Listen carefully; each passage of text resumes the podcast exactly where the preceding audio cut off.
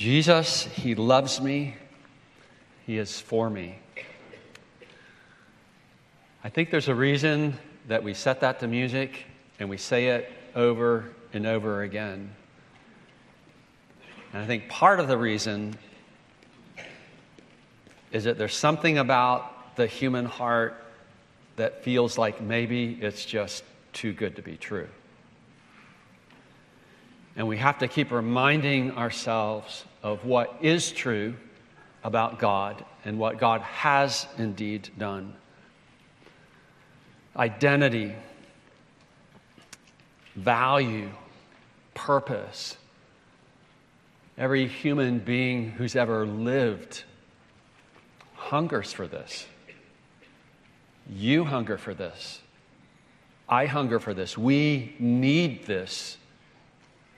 And that is exactly what the Apostle John, in his first epistle, is probing and explaining and driving home to us over and over again. And he brings uh, one truth strand and another truth strand, and then he, he'll add in a, another strand of truth, and he keeps weaving it together till we see that the whole fabric of Christian truth and Christian experience, Christian reality, is tied together in a way that must not be broken and that is necessary to our very purpose and existence and well being.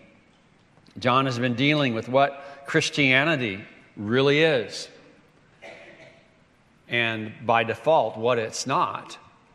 He has been dealing with who Christians really are. And he has been teaching us how we can know for sure. This morning we're in verses 13 through 21. Again, remember, this is a letter. With a letter, you don't read five lines, set it down, and then the following re- week you read the next five lines the whole letter goes together. And so there's a little bit, it's a little bit artificial as we have to break for sake of time to have to keep coming back. And now we're going to read the next portion of the letter. But there's such a tight development that John won't let us really forget what he's been teaching us. So in verse 13 of 1 John 4, these words from God through the Apostle John. By this we know that we abide in him and he in us, because he has given us of his Spirit. And we have seen and testified that the Father has sent his Son to be the Savior of the world. Whoever confesses that Jesus is the Son of God, God abides in him and he in God. So we have come to know and to believe the love that God has for us. God is love. And whoever abides in love abides in God, and God abides in him. By this is love perfected with us, so that we may have confidence for the day of judgment. Because he, as he is, so also are we in this world.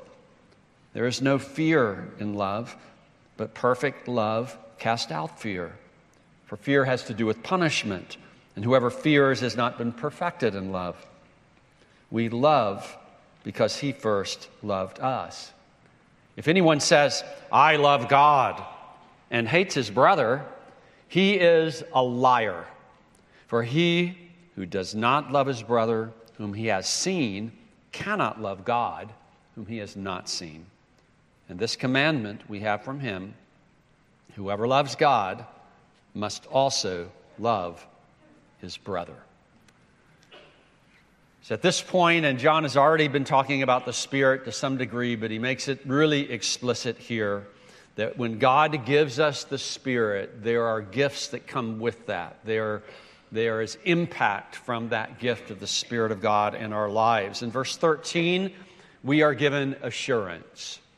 We are given assurance. Verses 14 and 15, by the Spirit of God, we are given faith that this gospel message that God sent his son into the world is actually true. Verse 16, and then following up in verses 19 to 21, through the Spirit we are given love that really transforms the way we live. And then verses 17 and 18 because of this work of the Spirit, we gain confidence regarding the day of judgment. So let's look first at this assurance, verse 13. By this we know that we abide in him and he in us because he has given us of his Spirit. Those words, by this we know, keep recurring throughout this letter. It's the reason we're calling the whole series that you may know, because this is the recurring theme. And it, it teaches us right from the start that John is no agnostic. An agnostic says you just can't know. Well, you can know. By this we know. John's not teaching agnosticism. That seems a little more humble to us sometimes. But, but it's not humble when you're faced with real evidence. John's not an agnostic, nor does he take the opposite extreme of elevating theoretical or philosophical knowledge, as did the Gnostics, where if you've compiled a lot of knowledge and you've entered into this mystical knowledge, you're somehow superior to everyone else. He does not subscribe to that falsehood either. This knowledge is not just knowing a list of facts, but knowing in the sense of experiencing. Assurance that we are in God and that God is in us because His love is at work in us, in our loving one another because he has given us his spirit. He's really giving insight into why all of this works. A lifestyle of love has a divine reason that it even exists. The, the power to live in love comes from a person, the person of the Holy Spirit of God, whom God has given to us. I had discussions in the past. We've talked about this quality of love, and the question almost inevitably comes up as we feel the pressure of the obligation to love as well. You know, how do you just command love? I mean, think about our other relationships. You don't, you don't say, you know, a boy and a girl together say, I want you to love her. I want her to, and now do it. It's not like taking out the trash. Like, this is something that comes from inside of you. So, how does God actually command this of us? And how do we actually follow through with it? How can it be real and not just some kind of fake going through the motions? And the answer really is that the Spirit of God abides in us. God abides in us through the Spirit of God, changing and empowering us. He actually makes us want to love to love God and to love others. And He, he enables us to do this, to, to be what we are, so that we can do what we do and live how we live. Remember last week we talked about you do what you are. I mean, we can do things that aren't what we are. What do we call that? We call that hypocrisy, like you're putting on a show. But when I do things that are consistent with who I actually am, then it's real. It, it has roots to it. it. It comes across as authentic. And for, for that to be true, there has to be a change at, at the level of who I am, my very identity.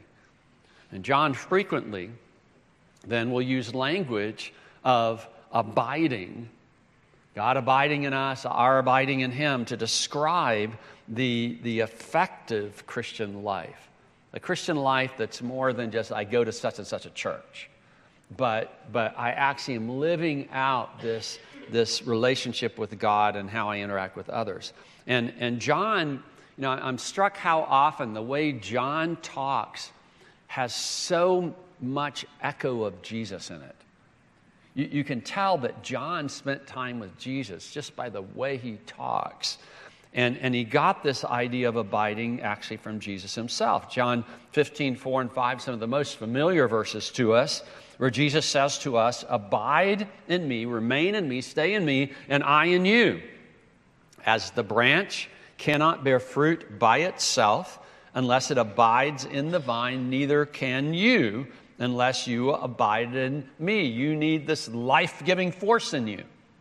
You can't be disconnected from it any more than a plant you can chop off a plant and it continues to thrive. I am the vine, you are the branches. Whoever, no exceptions, abides in me and I in him, he it is that bears much fruit. For apart from me, you can do nothing.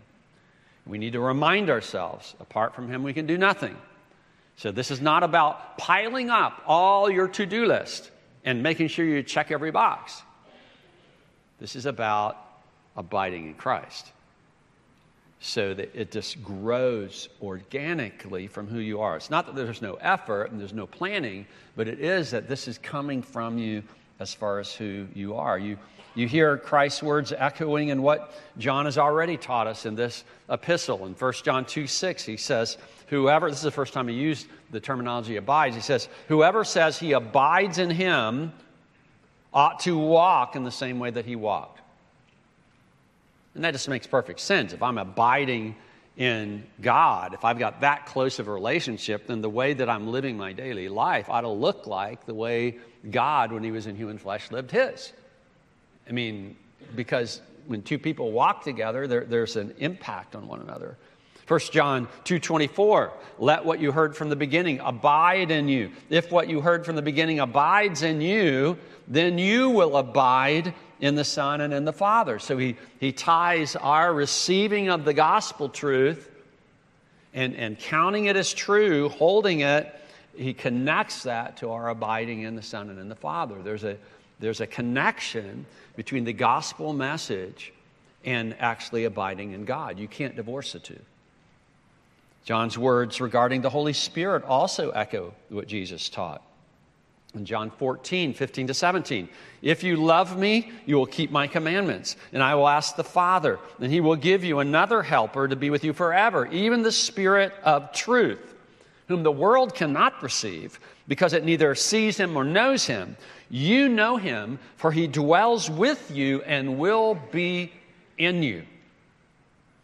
So Christ has already talked about how the Spirit's going to be changing who we are so that we're keeping the commandments of God summed up in loving God and loving others. 1 John 3:24. John writes, "Whoever keeps his commandments abides in God and God in him. By this we know that he abides in us by the Spirit whom he has given to us." I mean, that's almost a paraphrase of what Jesus told the disciples in the upper room back in John 14. And then Paul writes about it. So this is not unique to John, this is, this is what all the apostles are teaching Romans 8, 9, and 10. You, however, are not in the flesh. If you're in the flesh, you can't please God. But in the Spirit, if in fact the Spirit of God dwells in you. Anyone who does not have the Spirit of Christ does not belong to him. So if I belong to Jesus, I have the Spirit. If I don't have the Spirit, I don't belong to Jesus. But if Christ is in you, though the body is dead because of sin, the spirit is life because of righteousness. Well, what does that spiritual life looks like, look like? And he, he starts talking about this battle. You know, a person that just goes along with sinning and doesn't battle it proves that he doesn't have the life of the Spirit because God doesn't sit idly by in the presence of, of, sin. He deals with it. And, and so we fight this battle. Um, and and he, he talks about that in terms of being led by the Spirit. He says in verse 14 of Romans 8, For all who are led by the Spirit of God are sons of God. So it's not just saying, okay, the Lord led me to, to move to Greenville, South Carolina. Well, that may be true. Or the Lord led me to go into this career. In context, what he's talking about is the Lord led me to do holy war against the sin that wants to take hold of my life. That, that's what the Spirit of God does. He, the, he's the Holy Spirit, so He works holiness in us as we fight that battle in His power. Verse 15, for you did not receive the spirit of slavery to fall back into fear, but you have received the spirit of adoption as sons. And, and adoption takes in more than just you join the family. It's like you have the family inheritance, and you're going to have that, by whom we cry, Abba, Father. In other words, it brings us so close to God that we would actually use language similar to our like a kid saying, Where's daddy? Or when, when daddy gets home, you know, when, they're, when the kids are little, how they run, run to daddy. I think sometimes it makes the mommies feel bad. The way that, you know, but, but it's a, a, a beautiful thing to see kids like they, they want to be uh, with their, their parents and this Abba Father. We have that sense of closeness. He's the King of the universe, He's the God of heaven and earth. And yet, we're His children. And, and we know He cares for us. The Spirit Himself bears witness, testifies with our spirit that we are children of God. Now, we don't always feel that way. You can be a child of God and feel out of sorts with God. But, but it is a beautiful thing when we actually sense that presence of God. We see Him leading us, we, we see Him empowering us to fight the battles. So, so Christianity, really foundationally, is not about what you do for God, but about what God does in you. It's, it's not that you're lazy. It's not that there's this like fiction going on where it's, oh, yes, I belong to God. I believe in God, and you live like the devil.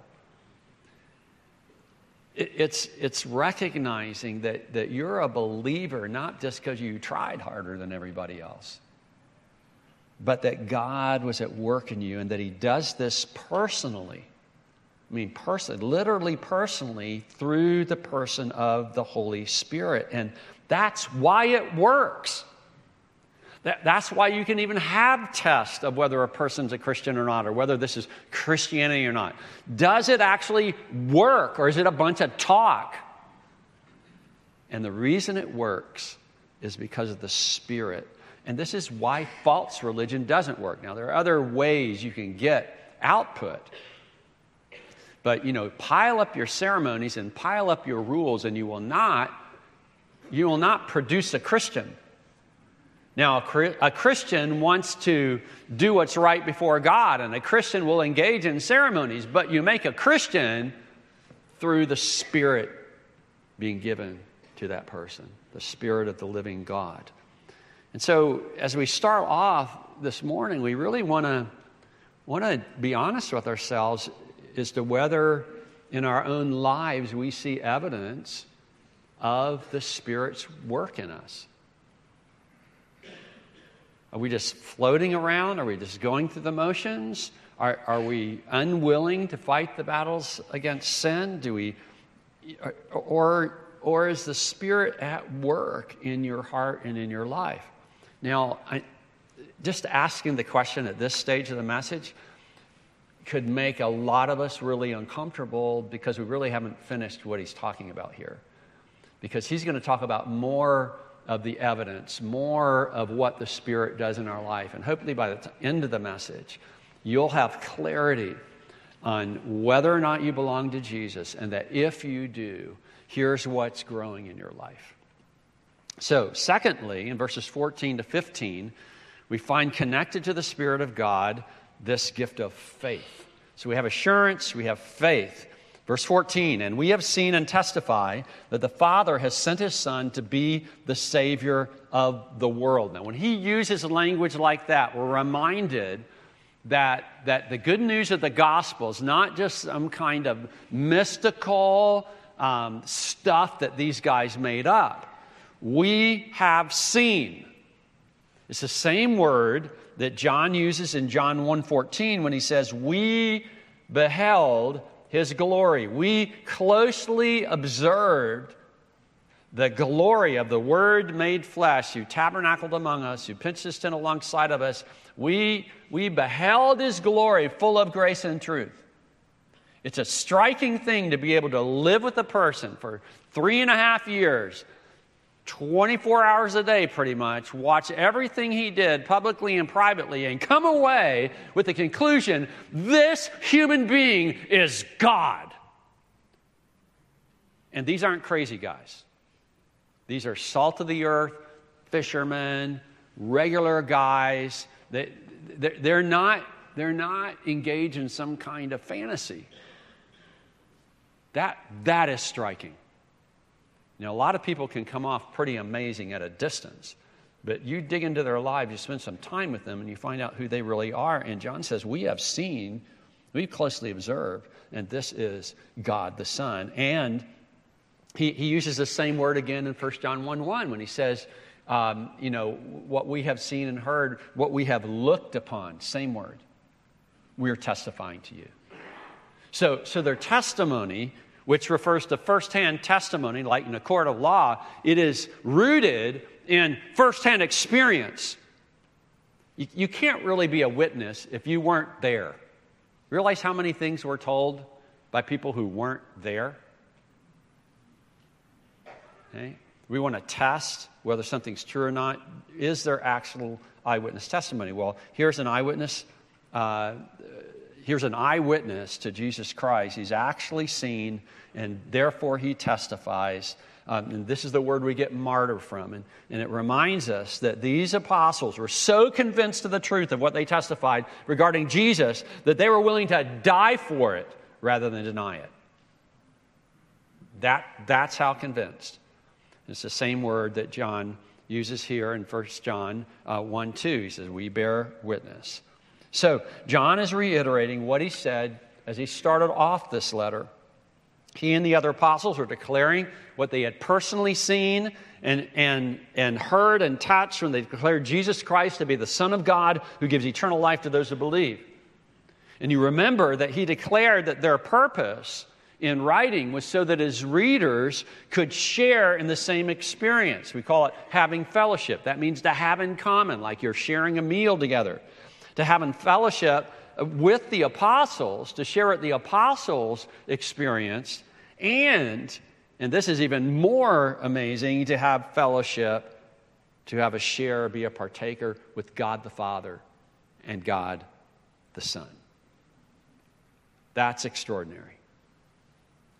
So we enter into, you know, we think back to what would have been like to actually walk with Jesus. And, and John says, this is what it's like.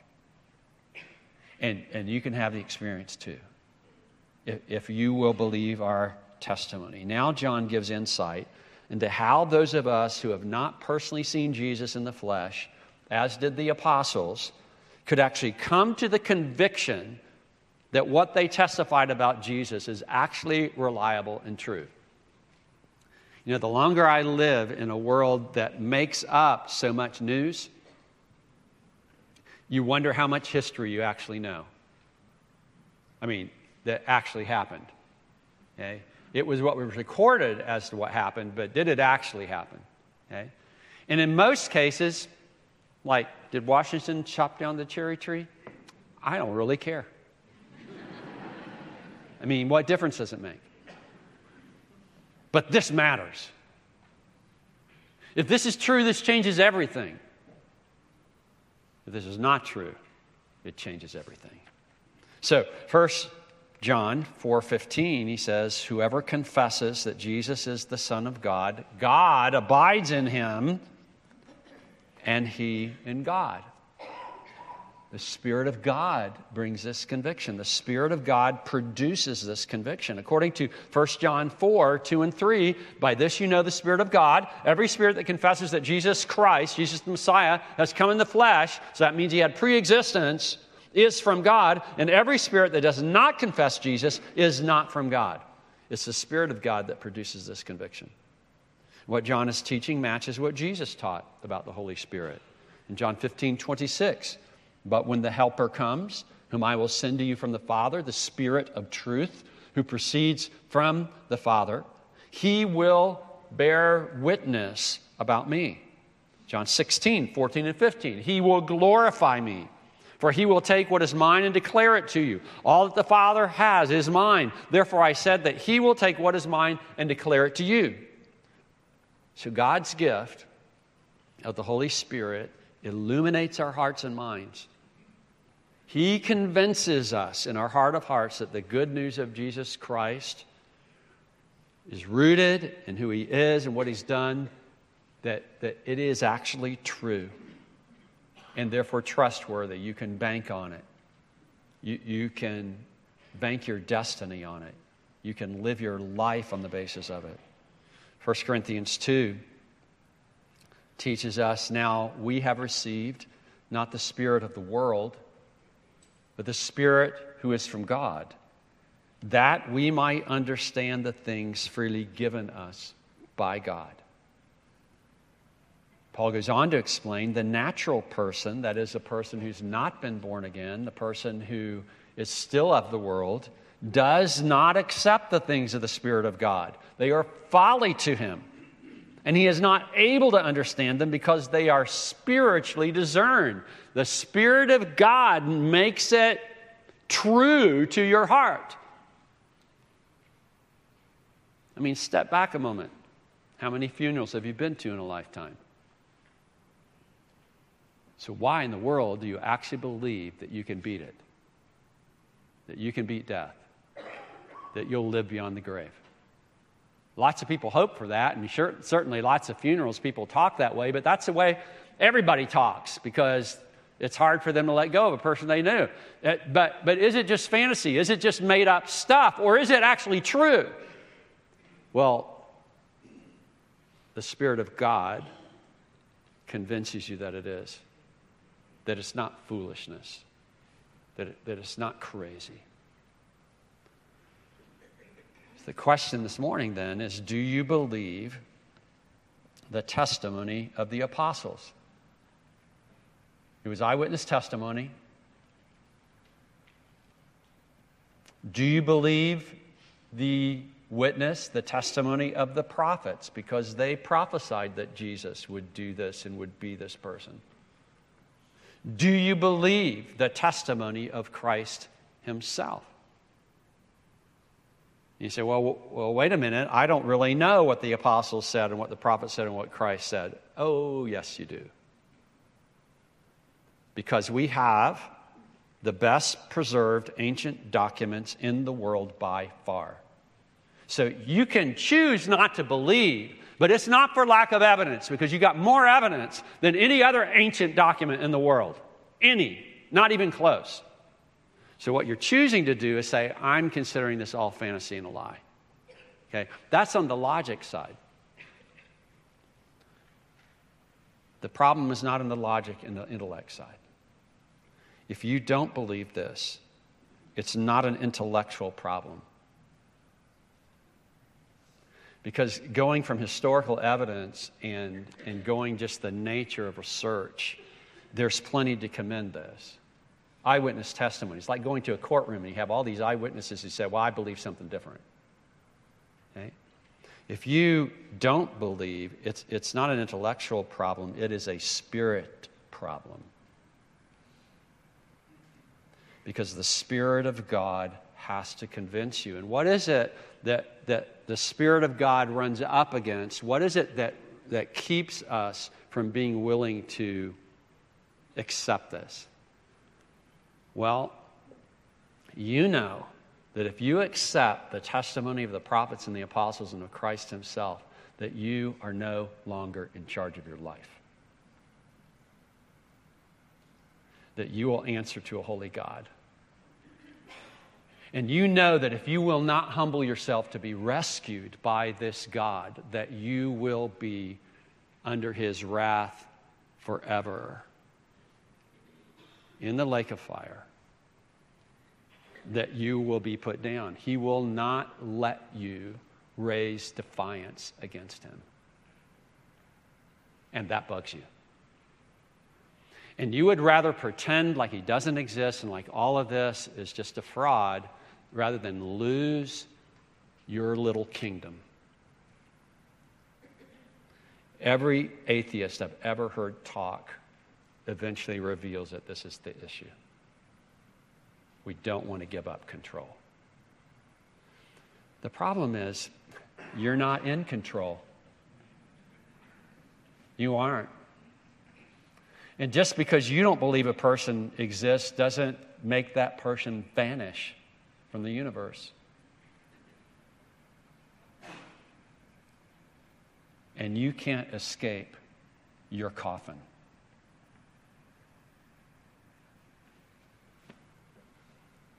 This is not a winning game. You're just pretending you're in control. You're just pretending God doesn't exist. You're just pretending that the gospel isn't true. But the human heart is in such rebellion against God because we're sinners by birth as well as by choice that we just don't want we, we don't want God to tell us what to do. The Holy Spirit has to convince us that Jesus, He loves me, He is for me, and that when I yield to Him, I don't find slavery, I find life. The Spirit has to convince you of this. The Spirit also does a work in us.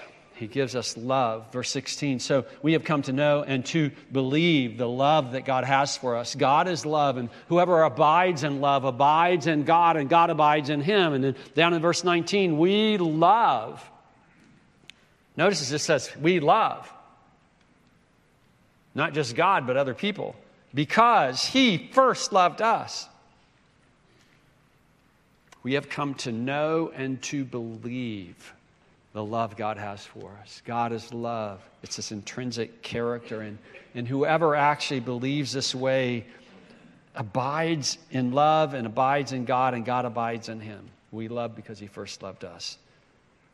Think about that whole concept. We, we did not make the first move, he did. I was reminded this week of the song that's been around for quite a while Who am I? That the Lord of all the earth would care to know my name, would care to feel my hurt. Who am I that the bright and morning star would choose to light the way for my ever wandering heart? Who am I that the eyes that see my sin would look on me with love and watch me rise again? Who am I that the voice that calmed the sea would call out through the rain and calm the storm in me? not because of who I am, but because of what you've done. Not because of what I've done, but because of who you are. I am a flower quickly fading, here today and gone tomorrow, a wave tossed in the ocean, a vapor in the wind. Still, you hear me when I'm calling. Lord, you catch me when I'm falling. You've told me who I am.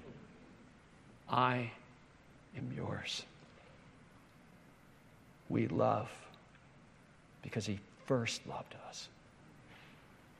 The Holy Spirit has convinced us that God did, in fact, make that first move. There's a tight connection between believing God sent His Son to save us because of His love for us and God's love abiding in us so that we love one another. His love was an initiating kind of love. It came from who He is, not in response to what we are. And that tells us then that the love we have for one another that comes from God is not just you scratch my back and I'll scratch yours.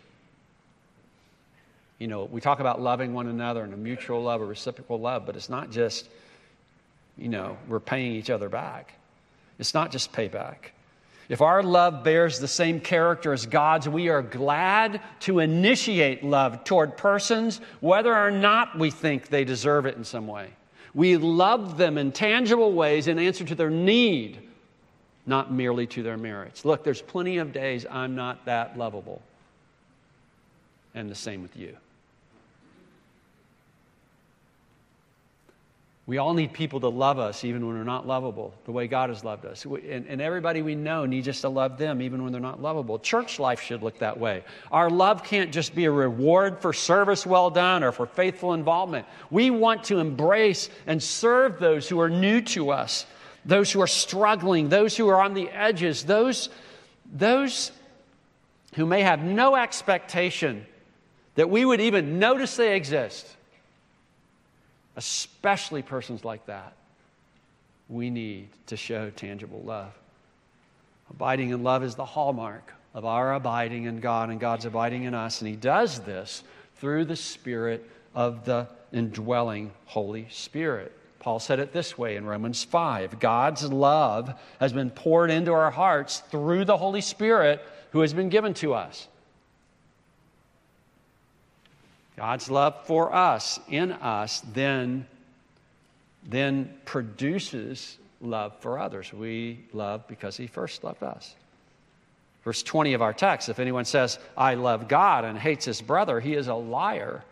For he who does not love his brother whom he has seen cannot love God who is not seen. And this commandment we have from him whoever loves God must love his brother. So it is possible to only imagine that you love God. or that you love people for that matter. You know, sometimes you hear people say, Oh, I'm a people person. Oh, I love people. Like, you know, like this generic thing. The test is how you treat the people you actually know and the people with whom you interact. Love is spiritual. It's a spiritual quality generated by the Holy Spirit in us, but it makes itself known in tangible ways. It's immensely practical. People sometimes think that spirituality is being otherworldly and mystical, you know, like going around humming. Actually, paganism is that way because the gods of paganism are idols, no gods imaginary or even worse, demons behind them.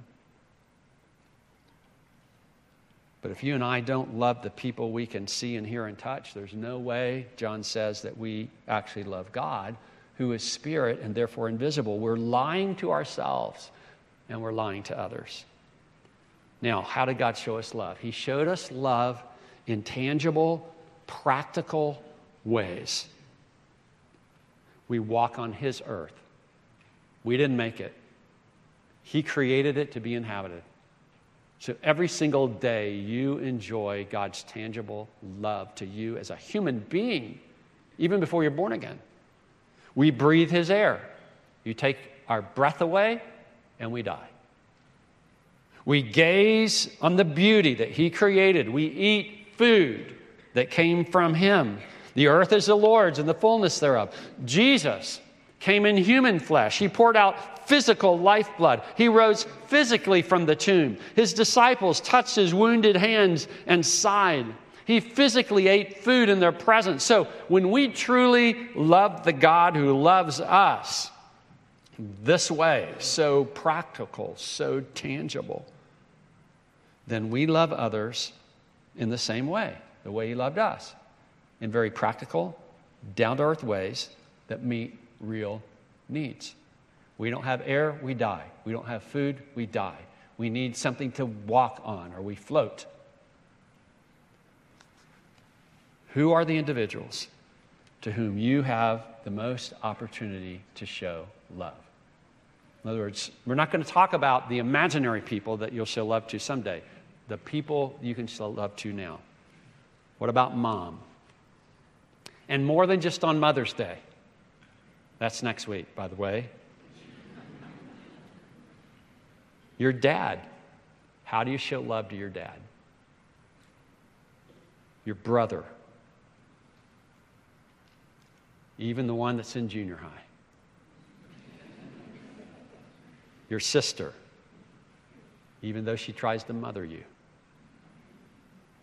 Your wife your husband? How do you show love to your coworker? You have more than one, likely. How about your neighbor? Many of you are students. How about your classmates? Do you show love to your classmates? What are, what are practical, tangible ways that you can do that?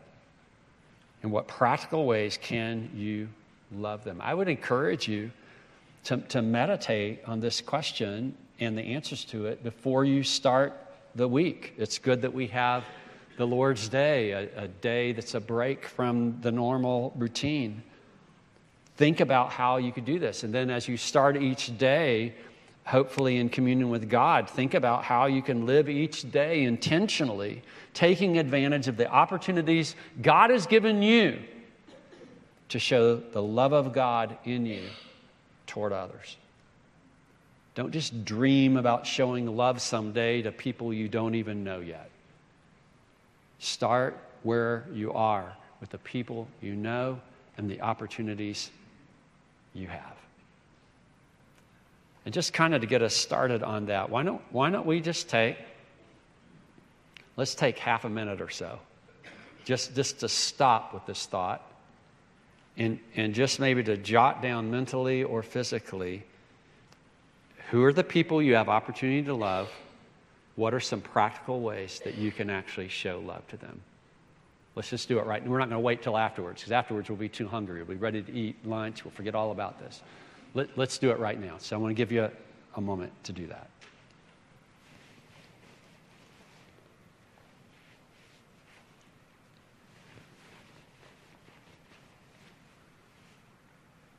I know this may feel weird. This is not what we normally do, but maybe we should do more of it. Think about it. Okay. I don't have a second hand up here, so I'm just guessing what 30 seconds feels like. All right, so how many of you came up with some names, some specific persons, and some specific things that you can do to show love? Just like I want you to raise really high. So, okay, so look at that. How would that change? How could that change what this next week looks like? And the impact of God working through you to touch other lives. If you are born again, you have God's Spirit in you as a gift from God. You can do this. And in fact, the text says you must do this. This is His command for you. Finally, let's get to confidence in verses 17 and 18. By this is love perfected with us, so that we may have confidence for the day of judgment, because He is, as He is, so also are we in this world. There is no fear in love, but perfect love casts out fear, for fear has to do with punishment, and whoever fears has not been perfected in love. Okay, those words, perfect love casts out fear, maybe some of the most oft quoted words from this epistle um, ever. But before we repeat those words like some kind of quick fix mantra, let's make sure we know what John is actually saying. The context will help us understand. Remember what he said in 1 John 4:12. No one has ever seen God. If we love one another, God abides in us and his love is perfected in us. We're going to make God visible by our loving one another. And when we love one another, his love is perfected in us. That is, his love shown to us through Christ achieves its goal and purpose when we live out that same kind of love toward one another. This is not talking about absolute perfection because that doesn't happen this side of glory. This is talking about the achievement, the reaching of the goal, the purpose. By this, love is perfected in us. And he's repeating that now in our text. Love reaches its goal its maturity, its purpose when we are loving one another as our way of life. It is this practical, loving lifestyle, which we now know is generated by the Holy Spirit in us, that gives us confidence or boldness when we think ahead of the day of judgment. If, we, if you should mark iniquities, the psalmist says, O Lord, who should stand? So, how can we have confidence or boldness in the day of judgment? Well, we are in the world the way Jesus was in the world. We are not of the world, just as Jesus was not of the world. And the reason we're not because of the Spirit of God that's in us. John 15, 17 to 19. These things I command you so that you will love one another.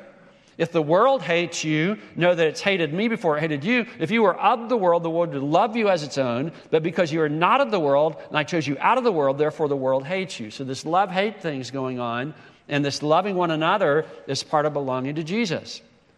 We are not going to have to suffer the judgment that God will bring on the world because we're not of the world. We are in Christ, and Christ is in us. And it's in that kind of concept, this, this perfected love, this love that is reaching the goal of why God saved us, that he says, verse 18, there is no fear in love, but perfect love cast out fear, for fear has to do with punishment. Whoever fears has not been perfected in love. The fear here is the fear of God's punishment, both now and in the final judgment. I'm talking about every kind of fear. Look, you ought to fear jumping off a building. You ought to fear walking into a fire. You, you, you ought to fear a tornado and find shelter. Okay? This is fear of God's punishment. And the love is a love that He's put in us through the Holy Spirit. Perfect love in context does not mean that we love perfectly, but that God's love has reached its intended goal by producing a loving lifestyle toward one another. That is the meaning that John has, has been using when he says this is perfected. Perfect love is perfected, it's reaching the goal. Whoever fears punishment from God, in particular in Judgment Day, has not been perfected in love. Well, why is that? Because if I'm not living a life characterized by mutual love among those around me, because that's what perfected love looks like. If I am living that life of mutual love among those around me, I have the mark of God's life in me, the Holy Spirit of God. I belong to Christ. I've been born again. I've been granted eternal life, not just length of life, but quality of life. There is therefore now no condemnation for me any longer. And it's clear because the work of the Spirit of God in me is evident by my love for the brothers and sisters. I fulfilled, I'm fulfilling God's love in me is bringing fruitfulness in my life, this fruitfulness of love. This is what is taught in other places as well. John 8, I mean, Romans 8, 1 through 4. There is therefore now no condemnation for those who are in Christ Jesus. Why is that? For the law of the Spirit of life, notice the Holy Spirit's role here, has set you free in Christ Jesus from the law of sin and death.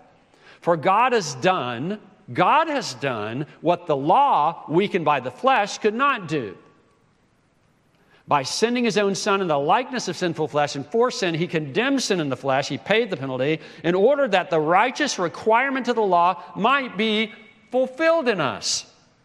How do you do that? Who walk not according to the flesh, but according to the Spirit. Paul's teaching the same thing. We no longer fear condemnation because of what Christ has done, and in giving us a spirit, we now are able to live life in accord with the Spirit. 1 John 2:28 Now little children abide in him so that when he appears we may have confidence and not shrink from him in shame that is coming. This is not sinless perfection. But this is character of life. A character of life that God produces through the Holy Spirit. Those who abide in God and in whom God abides demonstrate that reality by their lifestyle of love. The Spirit has convinced them to rely on Jesus as God's Son sent to save them. And that proves God's love for them to their, their own hearts. We love because He first loved us. The Spirit has filled them with love, and they have assurance, and they have confidence because of it. They know they're safe forever. So that leaves us with the question at the end then are you abiding in God, and is God abiding in you? Well, let your confidence be that the God who loves you and sent his son to save you, also gave you his spirit to convince you of these truths and to empower your love. You and I don't need religion. We need God. The God who really is and has proven who he is with real action in real life history, demonstrating his love to us while we were yet sinners, and that Christ died for us. What a gift God has given us. He has given us himself. Through the gift of his Spirit, we find assurance, we find faith, we find love, and we find confidence, even even knowing we will stand before a holy God. It's an amazing thing. What a gift. Let's bow our heads. In just a moment, I'm going to pray, but I would ask you to try to be as honest as you can before the Lord about where you are and what God has done. Many of you are trusting in Jesus. And so, this is more about your letting the Spirit of God that's in you have full reign of your life. Will you let Him do that? Will you go with the, the flow that He's given to you? Others of you, you haven't trusted in Jesus and your life is not marked by love. And your problem is not just that you need to try harder, you need Jesus.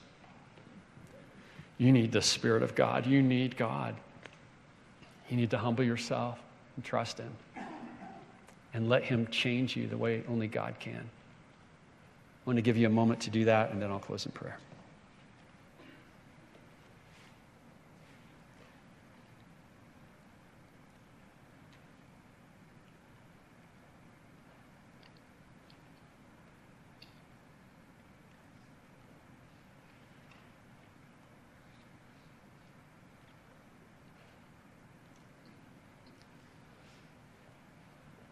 Dear God, your plan of salvation, the strategy that you use to rescue people who are rebels against you and make them citizens of your kingdom and children of your family is really amazing grace. And Lord, we, we revel in it, we rejoice in it. Forgive us for the times we forget who we are and what you've given us to live for your glory and for the good of others. And Lord, I pray that you would make us stronger and stronger in living in love and displaying who you are. That the Jesus who loves us and is for us is not just wishful thinking, it's evident because of we have that same spirit toward people. We pray this for your glory. And God, I pray for those individuals still, still outside of Christ, either resisting or confused. God, I pray that you would break every barrier down and draw them to yourself, that they might abide in you, in you and them to the glory of Jesus, in whose name we pray.